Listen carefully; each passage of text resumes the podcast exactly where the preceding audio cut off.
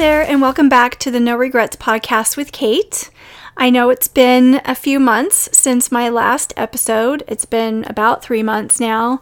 And I originally had said that I was taking a break to develop new content. And while that was somewhat true, it wasn't the full truth.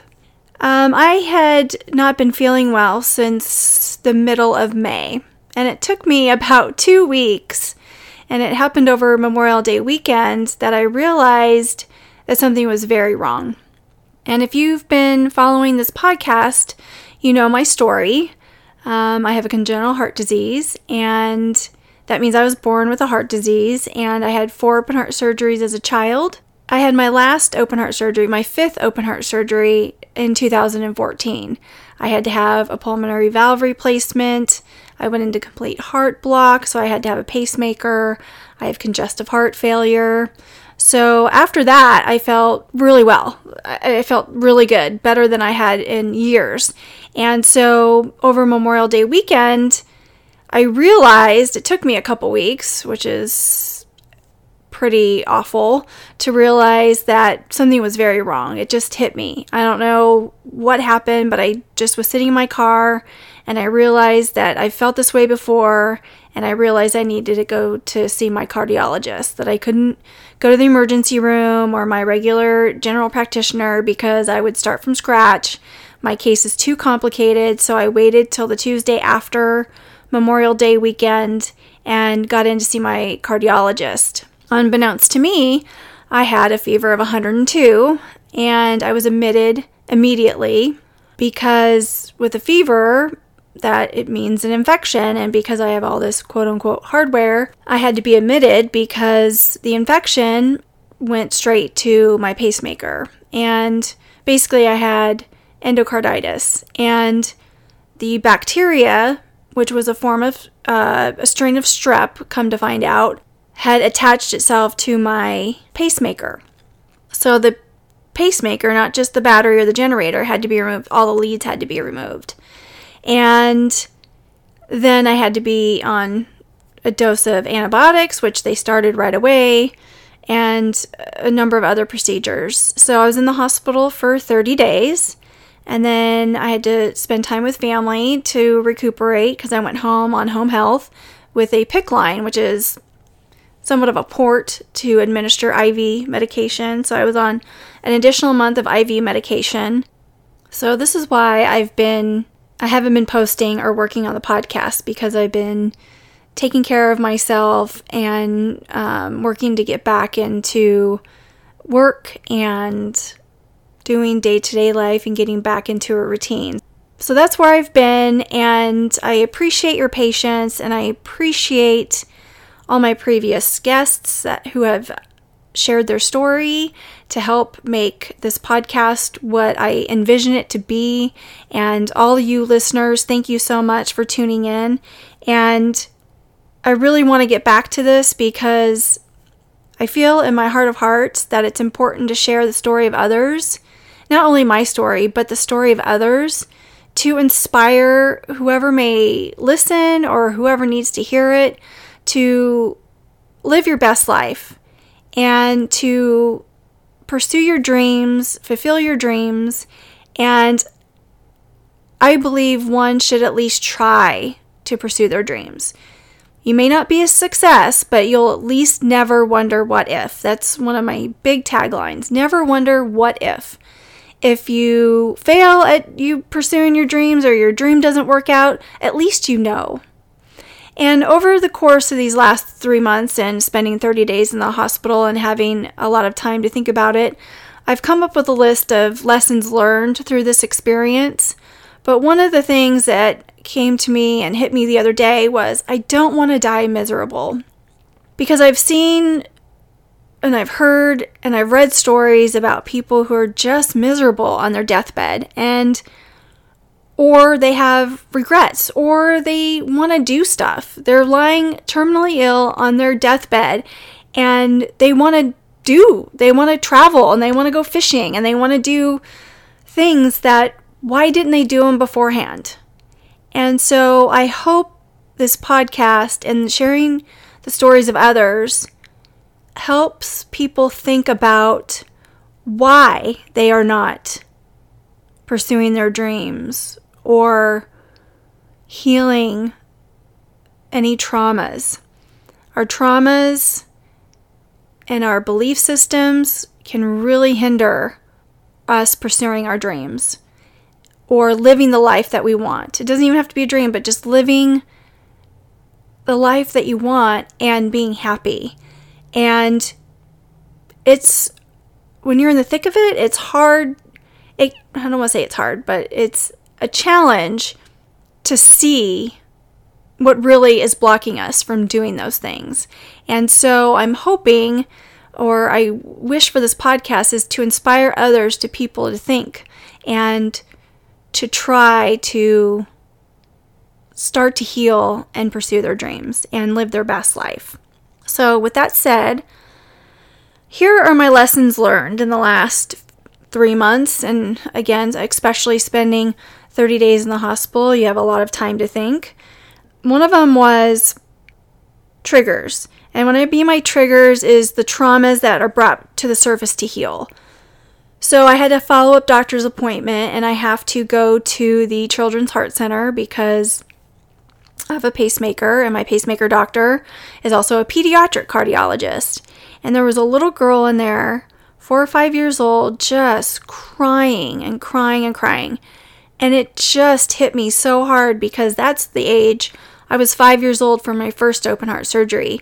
Now, while I don't have a lot of memories of my uh, time in the hospital, there's a few instances that stick out, but I don't remember everything. But I will tell you the last couple times I've been in the hospital, whether it be to have my gallbladder removed or my open heart surgery or this last time, I have a form of uh, PTSD. No doubt about it. I hate it. I break down in the in the middle of things. They wheel me into the OR. I'm just a mess, and it's emotional and it's trying, very trying at times.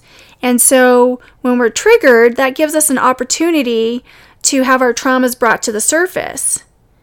And all the emotions and all the crap that comes with the trauma. And in my experience, my traumas have brought, brought to the surface of not being good enough or afraid no one loves me. And, you know, I kept asking, like, why did this happen to me? Literally feeling like a child. I had written about our inner child um, a couple years ago on my blog, and you can go to my website at the katehutchinson.com and see that. But a lot of our traumas and our experiences on the inside, we could feel like a child. And I believe it's time that we start healing our inner child and honoring that little boy or little girl and acknowledging them. I think it's really important that we start to do that. The second thing that I learned is that I wouldn't say I learned this, but it was a great reminder that things in life can change in an instant. It's important to live in the moment in the present moment. And when we're stressed, I like to affirm or use the affirmation, all is well in this moment. And in this moment, this second right now, and we just keep saying it over and over and over. If in this moment your bills are paid, you have a roof over your head, you have enough to eat, you have a job, whatever blessings and in gratitude, all is well in that moment. It's in my experience that it helps. And that affirmation, all is well in this moment, will bring you to the present. And like I said earlier, enjoy life. And sometimes when we don't deal with our stuff, we're not able to enjoy life because we're living in the past or stressed out and have anxiety about the future. And I think it's important to stay in the moment and not remain stuck in fear, worry, anxiety, anger, guilt, resentment, and heal your relationships by loving and healing yourself. All you owe anyone else is your unhappiness. Because if you're miserable, the people around you are going to be miserable because you're miserable. And if you're happy, then it makes it easier on everybody else. Another thing that I learned is that it's easy to get caught up with the little things. They may matter in the moment, but with some time and breathing room, they won't matter at all. I am definitely not exempt from experiencing being stressed out or getting caught up in the little things, but I am constantly reminding myself of everything that I'm saying to you today. Don't worry about the little things. Breathe with some time and space. They won't matter in a week, a month, a year, whatever it is. These three months have given me the time and the space to really reflect on what I want for my future, for the remaining years of my life, whether that's a year or 10 years or 40 years, which I hope it's 40 years. I hope and I trust that I have a long life ahead of me for what I've been through, especially in the last five years, I, there's a reason why I'm alive. And I don't know what that is. And I'm figuring it out through this podcast. And right now, I believe it's for me to inspire others, share the story of others, and share my story to inspire others. Another lesson is self care, taking the time to heal all the way through and not pushing through to prove anything to myself or others. I believe this is a very important lesson because I have done it many for many many many years up until recently. I would push through because I didn't want to seem lazy or weak. And honestly, if we don't take care of ourselves, we can't take care of those around us. And I believe by pushing through and having something to prove doesn't do anything for anybody. It's just an act of stupidity. I'm just going to say it. We have to take care of ourselves. We must. Not only for ourselves, but those around us.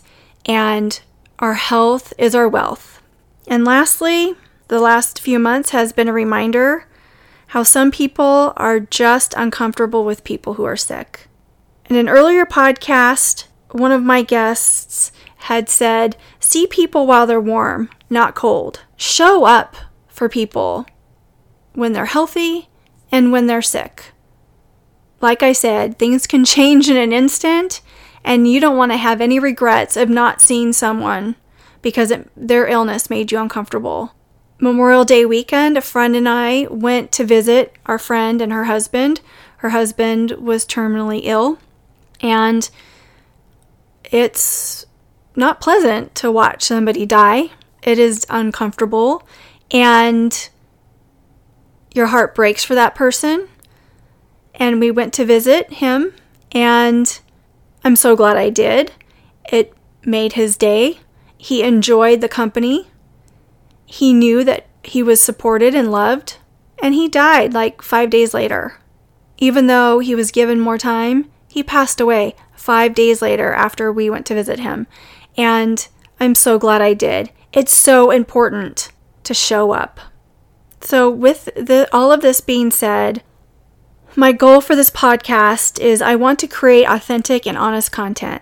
I want to share my story and the story of others so people know they're not alone in the struggle through life. I am most certainly guilty of looking at someone else and assuming their life is so much better but we never really know, do we?